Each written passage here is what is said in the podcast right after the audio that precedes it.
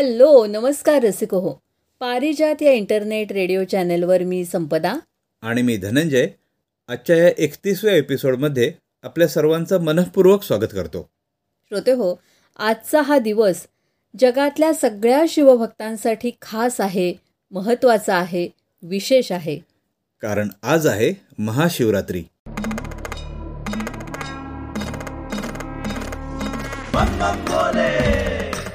bom bom bom bom bom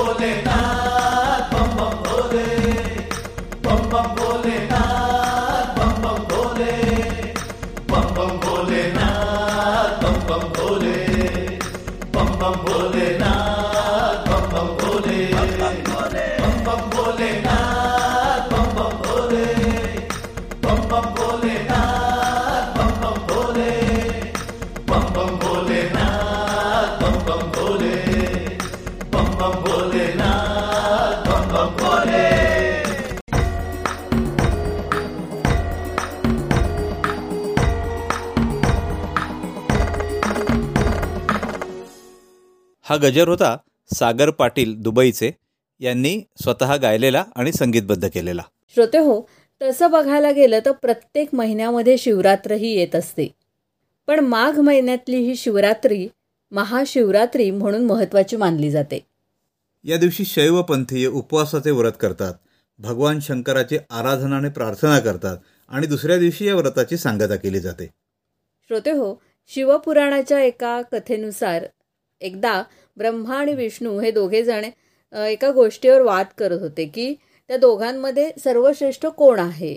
तर अशा वेळेला या दोघांचा हा भ्रम संपवण्यासाठी भगवान शंकर महान ज्योतिस्तंभाच्या स्वरूपामध्ये प्रगट झाले आणि त्याचा दाह हा ब्रह्मा आणि विष्णू दोघेही सहन करू शकले नाहीत आणि याला ज्योतिर्लिंग म्हटलं जातं असं सांगितलं जातं.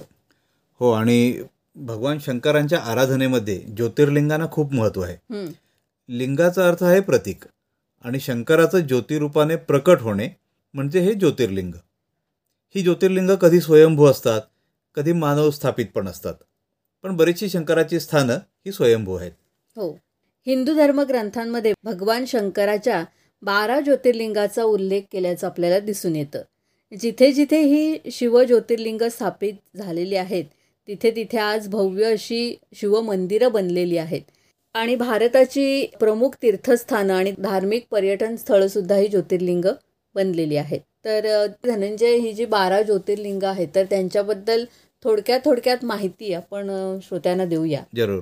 असं म्हणतात की हजारो वर्षांपूर्वी विक्रम संवत्सरात आकाशातून मोठ्या प्रमाणामध्ये उल्कापात झाला आणि तेव्हापासून हजारो शिवलिंग निर्माण झाली. आणि त्यातली बारा ज्योतिर्लिंग ही महत्वाची मानली जातात. मला वाटतं एक श्लोक सुद्धा आहे की ज्याच्यामध्ये सगळ्या बारा ज्योतिर्लिंगांचा उल्लेख आहे. हो हो. रत्नागिरीच्या राजेश चेतळे यांच्या आवाजात आपण तो श्लोक आता ऐकूया.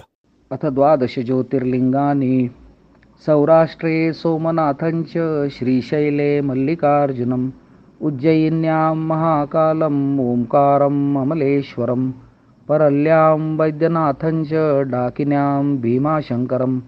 सेतुबन्धे तु रामेशं नागेशं दारुकावने वाराणस्यां तु विश्वेशं त्र्यम्बकं गौतमीतटे हिमालये तु केदारं घुष्मेशं च शिवालये। एतानि ज्योतिर्लिङ्गानि सायं प्रातः पठेन्नरः सप्तजन्मकृतं पापं स्मरणेन विनश्यति। हरिः ओम ओम नम शिवाय. आपण या श्लोकामध्ये जशी क्रमाक्रमानं नावं आलेली आहेत त्याप्रमाणे आपण एक एक ज्योतिर्लिंगाचं महत्त्व किंवा त्याची माहिती आता श्रोत्यांना सांगूया. पहिलं आहे ते म्हणजे सोरटी सोमनाथ. गुजरातमध्ये सौराष्ट्रात वेरावळ बंदरावर वसलेलं हे सोरटी सोमनाथ मंदिर आहे. एक महत्त्वपूर्ण असं मंदिर आहे. याचा उल्लेख स्कंदपुराण श्रीमद भगवद्गीता शिवपुराण याच्यामध्ये सुद्धा आढळतो. वेद ऋग्वेदात सुद्धा सोमेश्वर महादेवाचा महिमा हा वर्णिलेला आहे. याच क्षेत्राला प्रभास क्षेत्र असं सुद्धा म्हणतात. याची ना एक कथा सांगितली जाते. सोम म्हणजे चंद्र. एकदा चंद्राला दक्ष राजाकडून क्षय होण्याचा शाप मिळाला होता आणि त्या शापातून मुक्त होण्यासाठी त्यानं भगवान शंकराची आराधना केली. आणि या ठिकाणी शिवलिंग स्थापन करून मंदिराची निर्मिती केली. आणि ते हे सोरटी सोमनाथ मंदिर असा उल्लेख आपल्याला पौराणिक कथांमधून आढळतो. दुसरं ज्योतिर्लिंग आपण बघणार आहोत ते आहे मल्लिकार्जुन श्रीशैल्यमचं म्हणजे आंध्र प्रदेशामधलं. त्याची देखील एक गोष्ट आहे. रागावून गेलेल्या कुमार कार्तिकेयाला भेटण्याकरिता मल्लिका आणि अर्जुन म्हणजेच पार्वती आणि शंकर या ठिकाणी आले. आणि म्हणून मल्लिकार्जुन या नावाने हे स्थान प्रसिद्ध झाले. मल्लिकार्जुनाच्या पलीकडे पाच मैलावर पाताळगंगा आहे म्हणजे कृष्णा नदी आहे. शिवपुराणात उल्लेख केल्याप्रमाणे हे स्थान पवित्र स्थान म्हणून मानलं जातं. या ठिकाणी मूळ शिवलिंगावर छोटी एक हजार शिवलिंग कोरलेली आहेत. आणि याखेरीज मल्लिकार्जुन पार्वती नंदी कैलास पर्वत यांच्या चांदीच्या मूर्ती आहेत तिथे. प्रत्येक भिंतीवर येथे शिल्पकृती आहे आणि महाशिवरात्रीची यात्रा तिथली प्रसिद्ध आहे.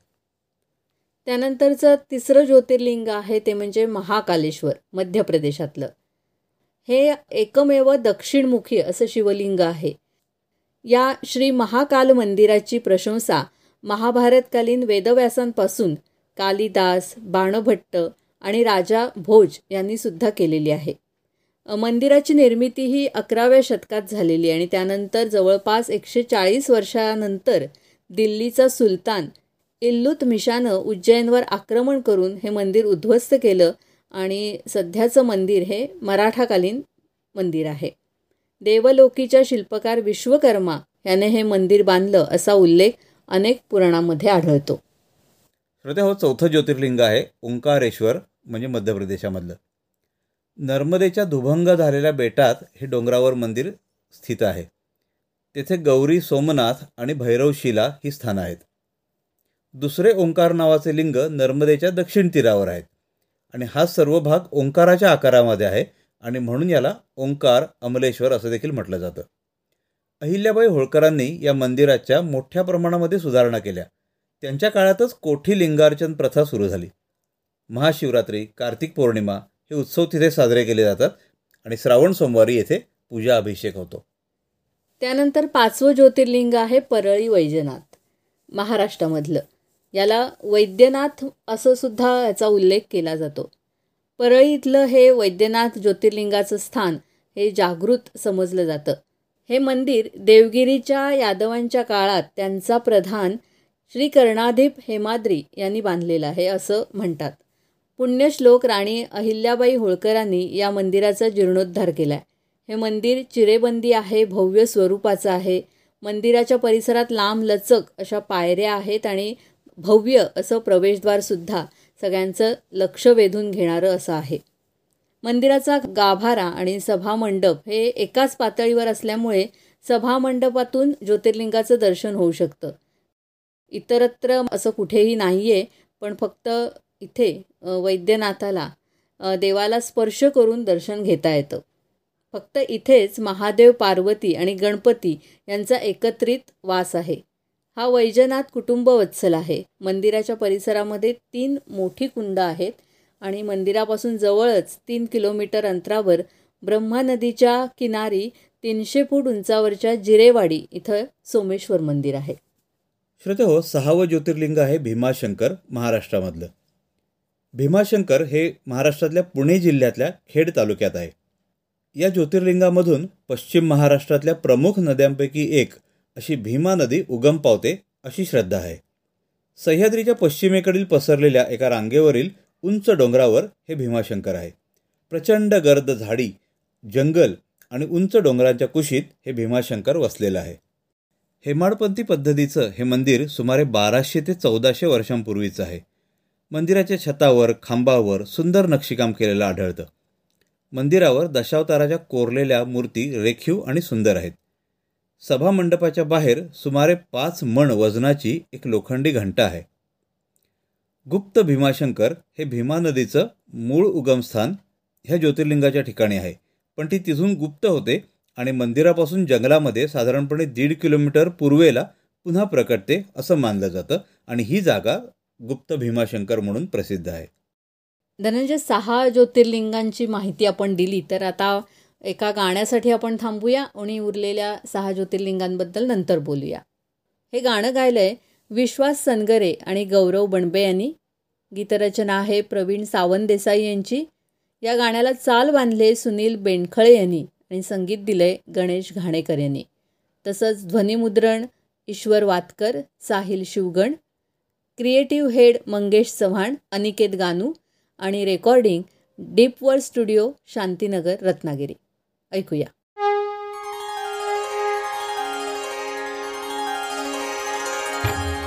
हर हर मालेश्वरा हर हर मालेश्वरा हर हर मालेश्वरा हर हर मालेश्वरा हर हर मालेश्वरा हर हर मालेश्वरा.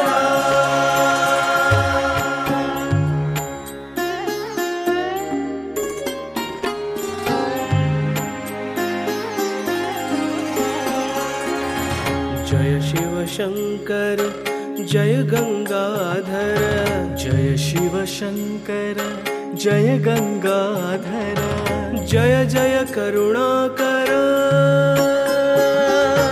जय जय करुणाकरा। सदा शिव। हर हर मालेश्वरा सदा शिव। हर हर मालेश्वरा जय शिव शंकर जय गङ्गाधर जय शिव शङ्कर जय गङ्गाधर जय जय करुणाकर जय जय करुणाकरा सदा शिव हर हर मालेश्वरा सदा शिव हर हर मालेश्वरा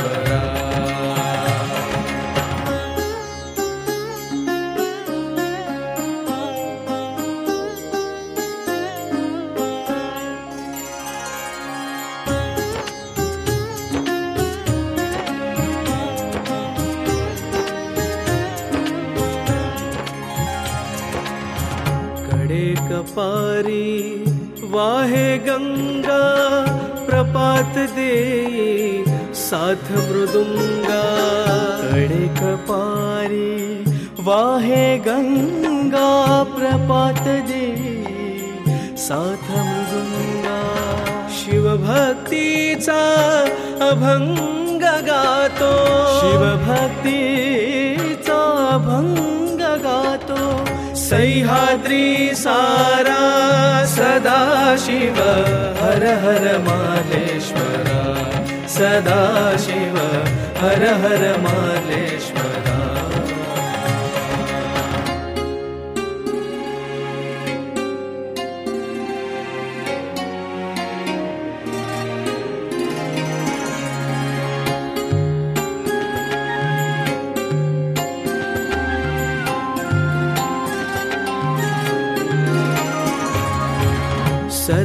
शिवाचे नितांत सुंदर निळा सावळा रम्य परिसर सदन शिवाचे नितांत सुंदर निळा सावळा रम्य परिसर गाभारिया अखंड झरती गाभारिया अखंड झरती भक्तीच्या धारा सदा शिव हर हर मालेश्वरा।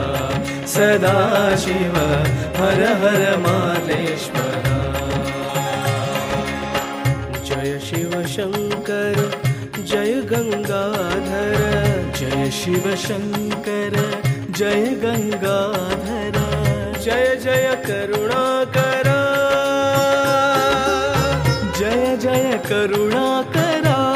सदा शिव हर हर मालेश्वरा सदा शिव हर हर मालेश्वरा सदा शिव हर हर मालेश्वरा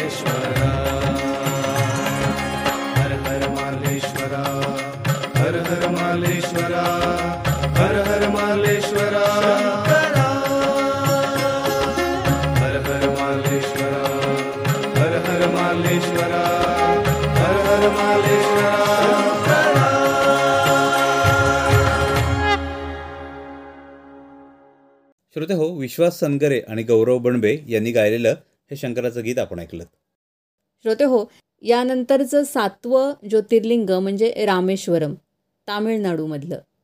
रामेश्वरम श्रीलंकेच्या मन्नार द्वीपापासून पन्नास किलोमीटर अंतरावर आहे.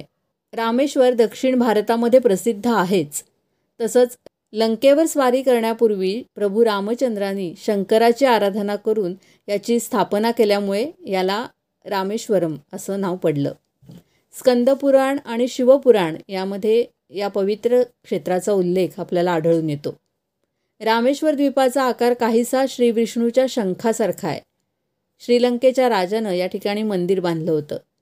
रामेश्वर मंदिराची निर्मिती बारा ते सोळाव्या शतकात झालेली आहे आणि इसवी सन अठराशे सत्त्याण्णवमध्ये स्वामी विवेकानंदांनी सुद्धा इथं येऊन त्याचं दर्शन घेतलेलं आहे ही विशेष गोष्ट.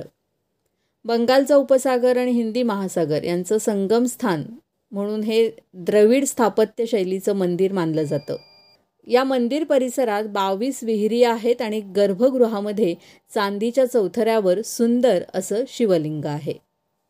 आठवं ज्योतिर्लिंग आहे नागनाथ म्हणजे महाराष्ट्रातलं औंढा नागनाथ हे स्थान. बारा ज्योतिर्लिंगांपैकी एक असं औंढा नागनाथ हे महाराष्ट्रातल्या हिंगोली जिल्ह्यातलं एक पवित्र तीर्थक्षेत्र आहे. हे गाव बालाघाट पर्वताच्या कुशीत वसलेलं आहे. मराठवाड्याची तीन ज्योतिर्लिंग आहेत ना त्यापैकी नागनाथ हे एक आहे. प्राचीन काळी हा प्रदेश दारुका वन नावाने प्रसिद्ध होता. ऋषीमुनींना त्रस्त करून सोडणाऱ्या दारुका राक्षसाचा वध करून भगवान शंकरांनी याच ठिकाणी लिंगरूपात वास्तव्य केले. या गावात एकेकाळी आमर्दक सरोवर होते. हे मंदिर विस्तीर्ण अशा आवारात असून त्याभोवती एक मोठा परकोट आहे. या मंदिरातली एक लक्ष वेधून घेणारी गोष्ट म्हणजे या महादेवाच्या पिंडीसमोर नंदीची मूर्ती नाही.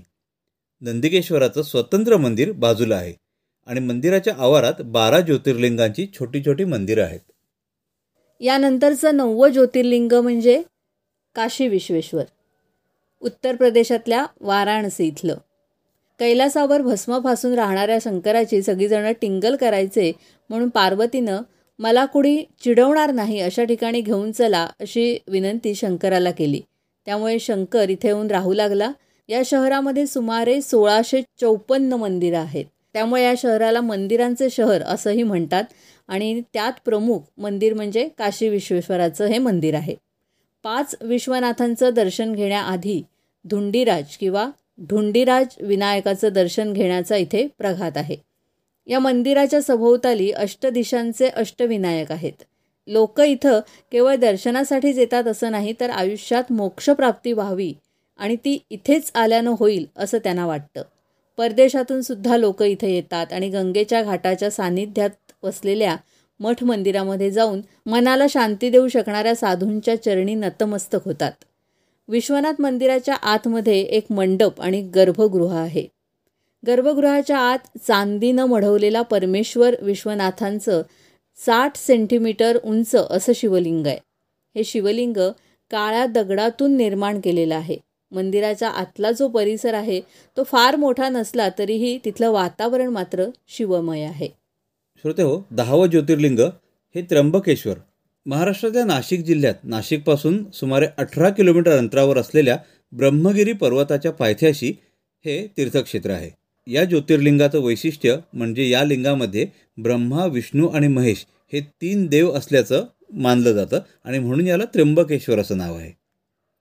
हेमाडपंथी पद्धतीचं बांधकाम असलेल्या या मंदिराचं स्थापत्य आणि शिल्पकला हे ह्या मंदिराचं वैशिष्ट्य आहे.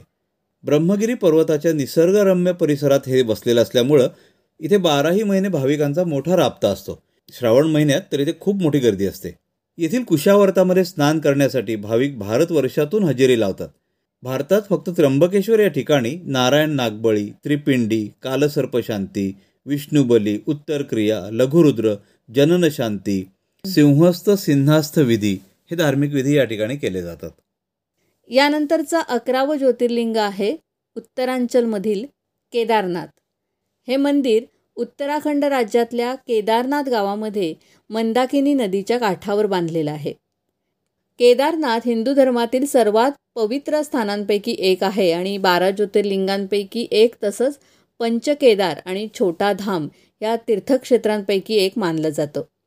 हिमालय पर्वताच्या मध्ये स्थित असलेल्या या केदारनाथ मंदिराची निर्मिती पांडवांनी केली तर आद्य शंकराचार्यांनी या मंदिराचं पुनरुज्जीवन केलं असं मानण्यात येतं. केदारनाथ सर्व ज्योतिर्लिंगांपैकी सर्वाधिक उंचीवर स्थित असं आहे आणि इथे भेट देण्यासाठी केवळ पायवाटच अस्तित्वात आहे.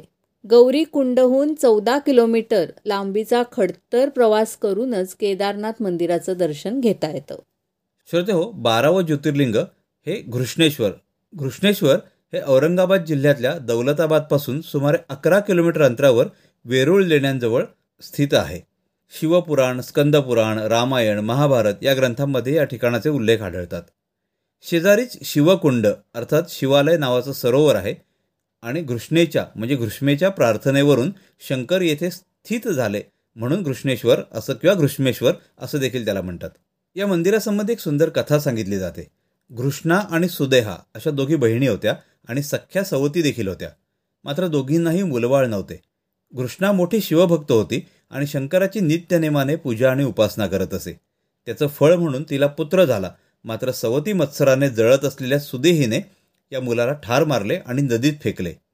ही घटना घडली तेव्हा घृष्णा शिवपूजेमध्ये मग्न होती. मात्र मुलाला ठार केल्याचे ऐकून ती किंचितही विचलित झाली नाही अथवा तिने पूजा अर्धवटही सोडली नाही. तिचे एकच म्हणणं होतं की ज्याने मला पुत्र दिलाय तोच त्याचं रक्षण करेल.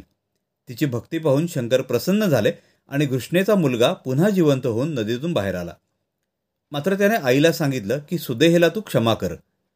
घृष्णेच्या भक्तीने शंकर प्रसन्न झाले. तेव्हा त्याने ज्योतिरूपात या स्थानी कायमचे वास्तव्य करा अशी शंकराला प्रार्थना केली.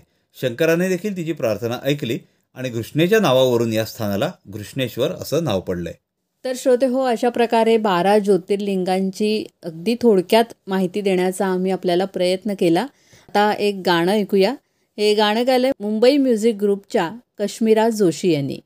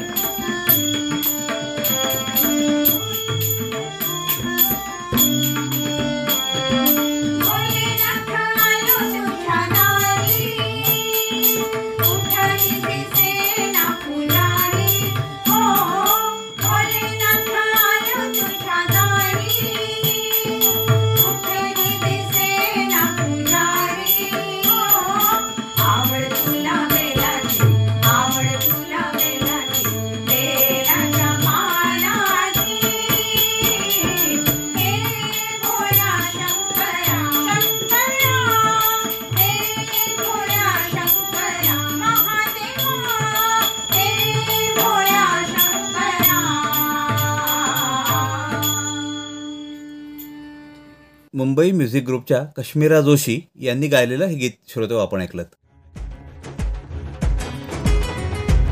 आपण ऐकताय Parijat internet radio channel. Dhananjay आज महाशिवरात्र आहे आणि शिवरात्र म्हणजे महादेवाचा शंकराचा उत्सव. पण शंकर म्हटल्यानंतर ब्रह्मा विष्णू महेश अशी तिन्ही रूपं आपल्या डोळ्यासमोर येतात. आणि याच अनुषंगानं मला एक संत नरहरी सोनार यांची गोष्ट आठवते. तर मला वाटते ती आपण श्रोत्यांशी शेअर करूया. हो सांग ना. पंढरपुरामधले संत नरहरी सोनार हे आपल्याला विठ्ठल भक्त म्हणून सगळ्यांना माहिती आहेत. पण श्रोते हो नरहरी सोनार हे प्रसिद्ध शिवभक्त होते. त्यांच्या घरात शिवभक्ती ही परंपरेनं चालत आलेली होती आणि त्यांच्या भक्तीची चर्चा पंढरपुरामध्ये मोठ्या प्रमाणात होत होती. म्हणजे रोज सकाळी उठल्यावर ते शिव आराधना करीत ज्योतिर्लिंगावर बेलपत्र वाहत असत. आणि कट्टर शिवभक्त असल्यामुळे दुसऱ्या देवावर त्यांची विशेष अशी काही श्रद्धा नव्हती. एकदा एका विठ्ठल भक्त सावकारांनी या नरहरी सोनार यांच्याकडून सोन्याची साखळी विठ्ठलासाठी बनवून घेतली. विठ्ठलाच्या कमरेला सोनसाखळी घातली. मात्र ती एक वीत जास्त झाली. सावकारानं आपल्या सेवकाला नरहरी सोनार यांच्याकडे पाठवलं आणि साखळीचं माप बरोबर करून आणायला सांगितलं. नरहरी सोनार यांनी साखळीचं माप त्याप्रमाणे करून दिलं. पण दुरुस्त करून दिलेली साखळीसुद्धा विठ्ठलाला अर्पण केल्यानंतर ते माप पुन्हा एकदा जास्तच झालं आहे असं लक्षात आलं. या प्रसंगामुळे नरहरी सोनार चांगलेच गोंधळून गेले. माप बरोबर देऊन सुद्धा असं का होतंय या विचारांना त्यांना ग्रासून टाकलं. शेवटी मग ते स्वतःच मंदिरामध्ये गेले आणि तिथे जाऊन त्यांनी माप घ्यायचं ठरवलं. मात्र मंदिरात प्रवेश करताना त्यांनी स्वतःच्या डोळ्यावर पट्टी बांधली होती आणि विठ्ठलाच्या मूर्तीसमोर ते गेले.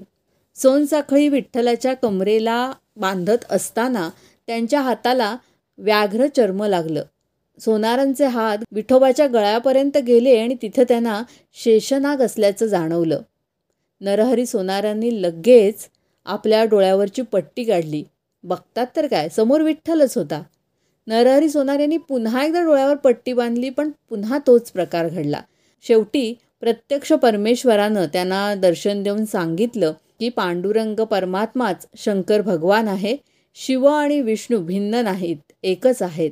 हे सगळे देव विठ्ठलातच सामावलेले आहेत. संपदा चला तर या निमित्तानं आपण विठोबाचं एक छानसं गीत ऐकूया. हे गीत गायले रत्नागिरीच्या लीना खामकर यांनी.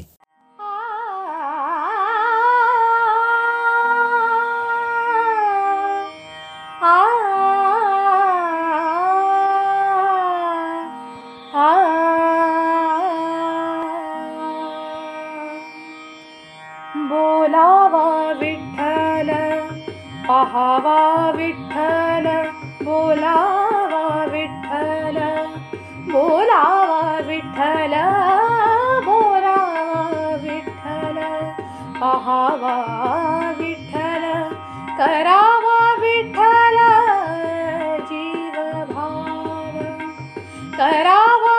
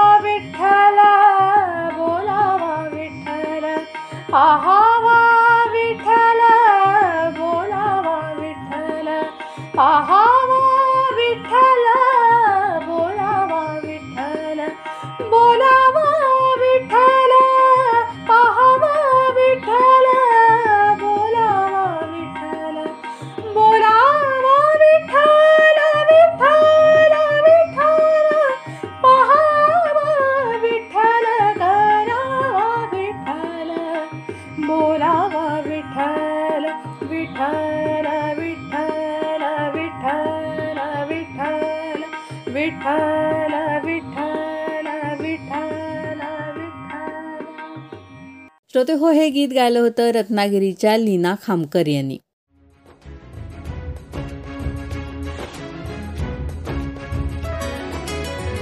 पारिजात रेडिओ आपलं इंटरनेट रेडिओ चॅनल.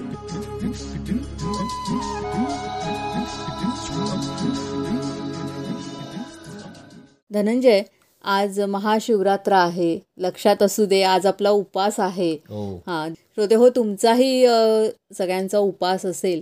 तर नुसताच उपास करू नका तर आज उपवास सुद्धा करा. म्हणजे जास्तीत जास्त या शिवशंकराच्या सान्निध्यात राहा. हम्म.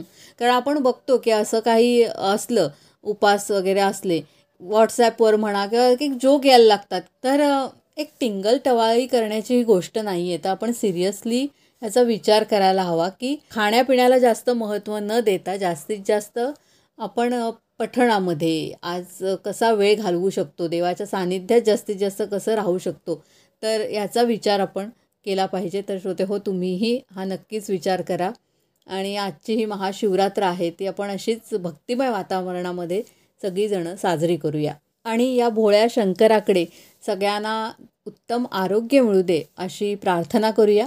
आणि आपल्या कार्यक्रमाची सांगता ही मुंबई म्युझिक ग्रुपच्या गौरी रानडे यांच्या गाण्यानं करूया. उघडी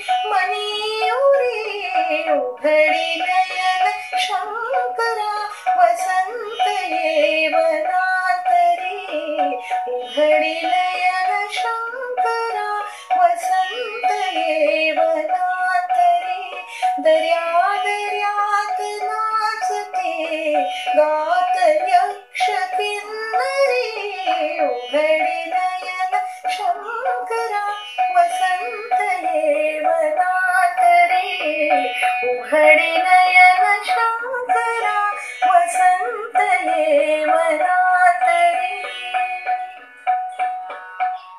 श्रोते हो मुंबई म्युझिक ग्रुपच्या गौरी रानडे यांनी गायलेलं हे गीत आपण ऐकलं आपण ऐकताय पारिजात इंटरनेट रेडिओ चॅनेल. आजचा हा कार्यक्रम तुम्हाला कसा वाटला हे आम्हाला अवश्य कळवा. त्यासाठी आमचा व्हॉट्सॲप नंबर आहे nine four double two four two nine three three three. तसंच पारिजात रेडिओ नावाचं आपलं फेसबुक पेजही आहे. तिथे सुद्धा तुम्ही तुमची प्रतिक्रिया नक्कीच नोंदवू शकता. तसंच पारिजात रेडिओ नावाचं आपलं टेलिग्रॅम चॅनेलही आहे. तर तेही तुम्ही जॉईन करू शकता.